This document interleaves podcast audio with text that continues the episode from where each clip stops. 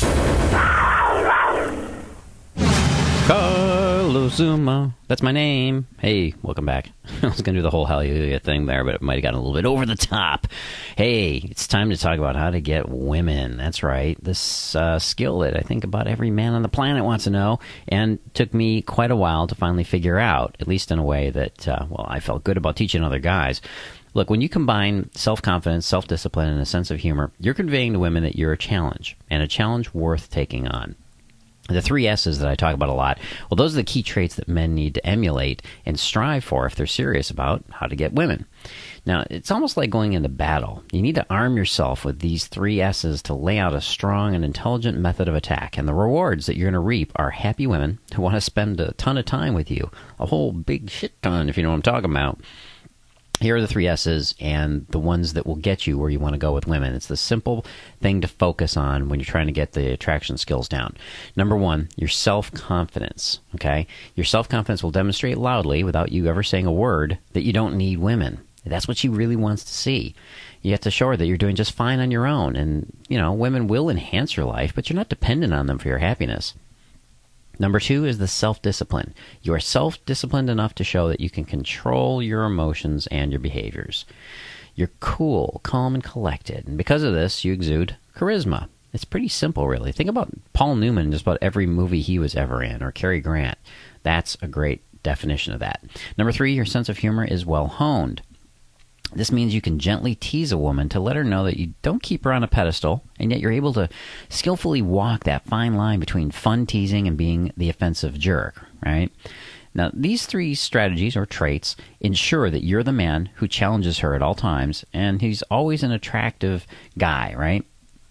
He wants to know how to get good at women, of course, but by challenging her constantly, you're provoking her to show that she has the capability to make you happy. So, in a way, it's flattering for her. While you also need to show you can make her happy. You'll also be much more successful when you're using the three S's.